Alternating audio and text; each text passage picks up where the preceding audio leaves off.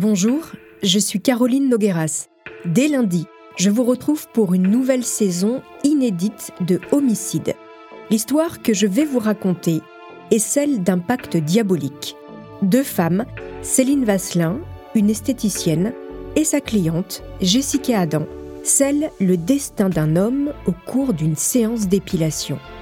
Deux femmes ordinaires qui vont commettre un crime extraordinaire. En 2022, Céline Vasselin et Jessica Adam ont été condamnées par la Cour d'assises de Rouen à respectivement 22 et 17 ans de prison. Mais chose rare, le parquet général a fait appel de cette décision. En novembre 2023, c'est donc un nouveau procès aux assises de Seine-Maritime qui s'est tenu, auquel j'ai assisté et que je vais vous raconter. Rendez-vous lundi sur toutes les plateformes d'écoute.